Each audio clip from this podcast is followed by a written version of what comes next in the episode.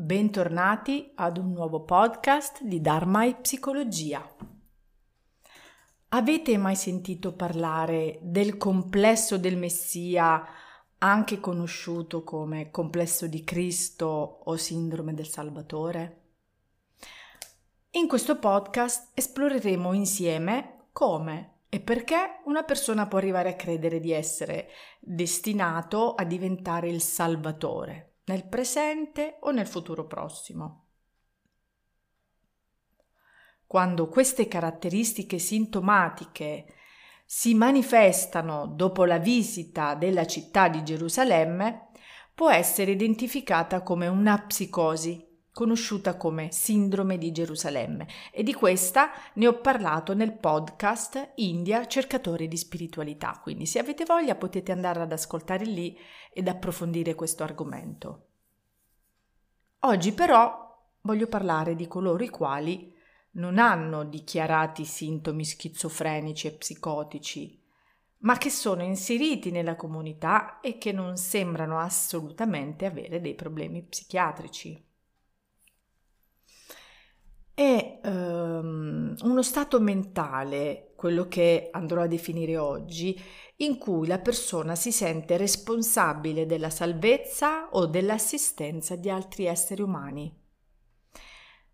Nella storia molte persone di grande potere comunicativo hanno preso il sopravvento, diventando così dei guru riconosciuti, dei maestri, dei grandi comunicatori, oratori e diffondendo il loro pensiero e il loro um, dovere di aiuto nei confronti dell'umanità. Ora, io non sono qui a contestare la buona o la cattiva fede di queste persone, di questi comunicatori, tutt'altro, ma sono stata particolarmente richiamata a questo argomento dal periodo vissuto eh, dopo il Covid. Perché? Perché alcune persone, diventati poi personaggi eh, conosciuti, hanno preso maggiore spicco tra la folla, aiutando così le persone a comunicare ciò che una parte della popolazione voleva far sentire o a diventare la voce di chi non riusciva quindi a comunicare. C'è chi è guidato da energie provenienti da altri pianeti, chi è guidato dalla numerologia, chi da forze alchemiche, chi da angeli e spiriti, e tutti hanno un punto in comune. Sentirsi portatori di una verità di cuore che aiuta gli altri. Qualcuno potrà contestare questo mio titolo dicendomi: Ma se sono guidati dal cuore e vogliono il bene degli altri, perché li metti all'interno della sindrome del Messia? Allora, in realtà non sto diagnosticando nessuno, ma sto solo osservando e ascoltando un fenomeno sociale molto interessante ai miei occhi. È un fenomeno che abbiamo vissuto dopo un evento traumatico come quello del Covid, il quale ha aperto le porte a tantissimi disturbi psicologici e non solo a tantissimi disturbi, ma anche a dei fenomeni sociali nuovi, mai successi o forse, uh, se non mai successi, forse più in evidenza, messi più in evidenza visto il periodo. Ho sentito come la curiosità di guardare più da vicino queste tante persone che portano un messaggio un messaggio d'amore, un messaggio di pace, un messaggio di verità, sentendosi quindi dei canali di altre energie, quindi canali tra questo mondo e un altro mondo. E, vivono fortemente la responsabilità di aiutare gli altri, la sentono proprio come un dovere, una responsabilità, quindi di dover comunicare come fare, cosa fare. Questa sindrome è anche comune sia nei soccorritori che nei missionari. spesso si definiscono come degli inviati da forze universali o da Dio e trovano quindi anche una risposta accogliente tra quelle persone che hanno un forte desiderio di essere guidate in nome dello stesso Dio, quindi di, della stessa matrice religiosa. Ma non tutti questi comunicatori però si muovono in nome religioso, come ho detto prima, ce ne sono tanti altri che sono portatori di messaggi eh, ricevuti dalla natura, dall'universo, da entità aliene. E chi più ne ha più ne metta. In queste persone c'è una chiara sensazione di sentirsi speciali, di aver ricevuto dei doni, di poter conoscere prima gli eventi che questa energia alla maggior parte sconosciuta, ma a loro conosciuta e amica, consegna. Oppure dichiarano di aver ricevuto guarigioni al proprio corpo, alla propria mente, magari avevano delle malattie e quindi determinati percorsi, determinate uh, esperienze li hanno guariti da queste patologie che magari portavano da tanto o addirittura di aver ricevuto il dono di guarire gli altri, così da diventare dei pranoterapeuti o maestri di Reiki, non so, insomma, diventare dei guaritori. Cosa, su cosa io mi soffermo? Ecco, io mi soffermo sul fatto che potrebbe esserci un disequilibrio nella sfera dell'autostima e del narcisismo in alcuni casi. Nel libro il narcisismo e i suoi disturbi, la terapia metacognitiva interpersonale di Carcione e Semerari, leggiamo un buon funzionamento psichico è strettamente legato ad un buon livello di base dell'autostima.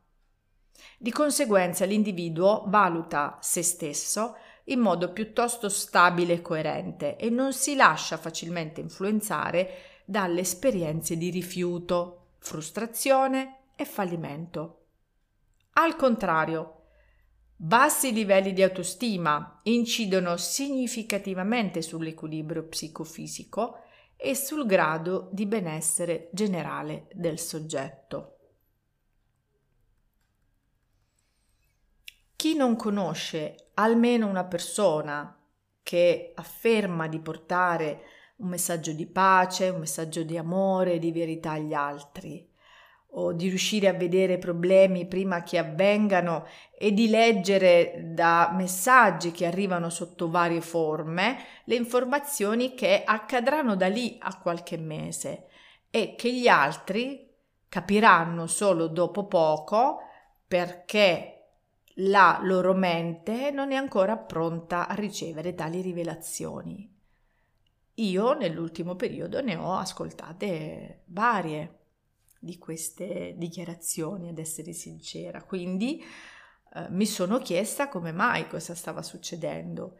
E, e vedo come queste persone si sentono poi obbligate a salvare il mondo, a comunicare la verità a tutti, a dare le indicazioni sulla strada da percorrere, pur lasciando liberi tutti di decidere individualmente.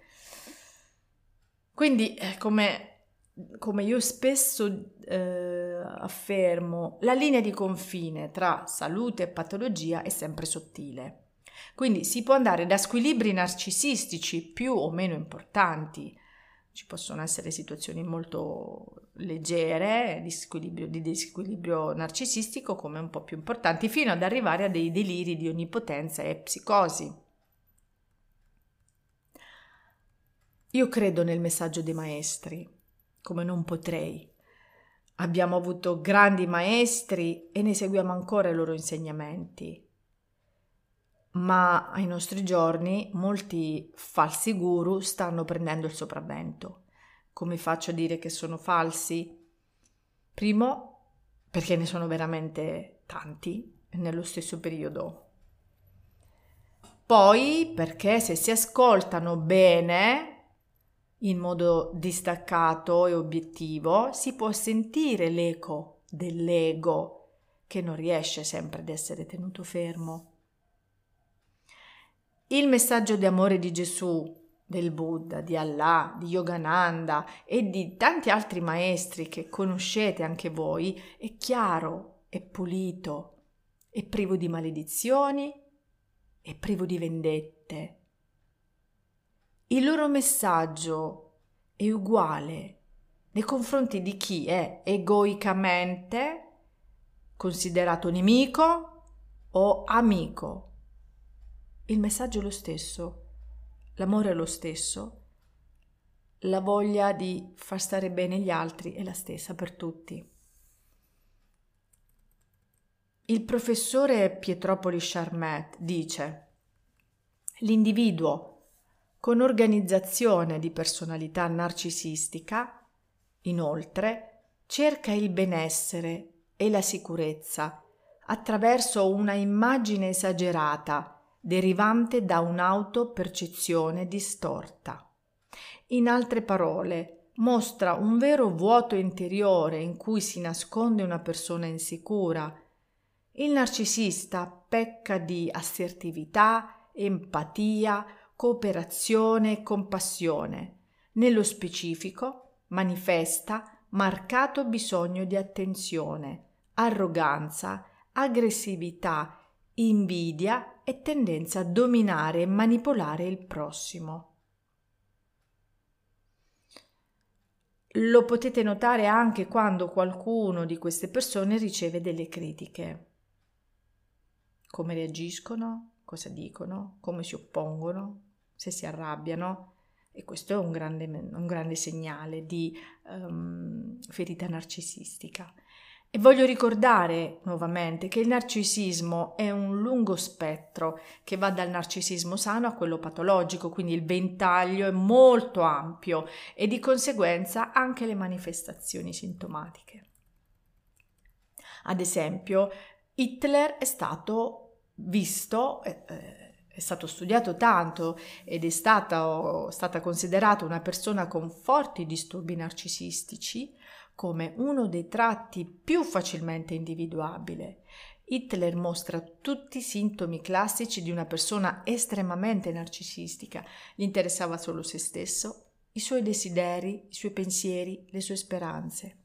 La diagnosi era quella di un complesso del Messia al limite tra nevrosi e psicosi, con tendenze masochistiche, una forte presenza di perversioni sessuali ed un'alta probabilità di omosessualità. La studiosa Langer ha anche affermato che Hitler avesse diverse tendenze schizofreniche e che una delle più probabili fini di Hitler sarebbe stato il suicidio. Come vedete, questo è l'estremo patologico di quel ventaglio di cui vi parlavo poco fa. Torniamo ad una forma narcisistica più leggera e quindi ben inserita nella società, così inserita da riuscire a coinvolgere gruppi di persone che diventano seguaci o grandi sostenitori convinti. Anni fa ho visto un film documentario che mi ha toccato profondamente e su cui ho riflettuto per molto tempo e oggi ho deciso di condividere con tutti voi queste mie riflessioni. Il film in questione è Kumare, la vera storia di un falso profeta. Di un falso profeta. Lo vidi in inglese, non so se è stato tradotto in italiano.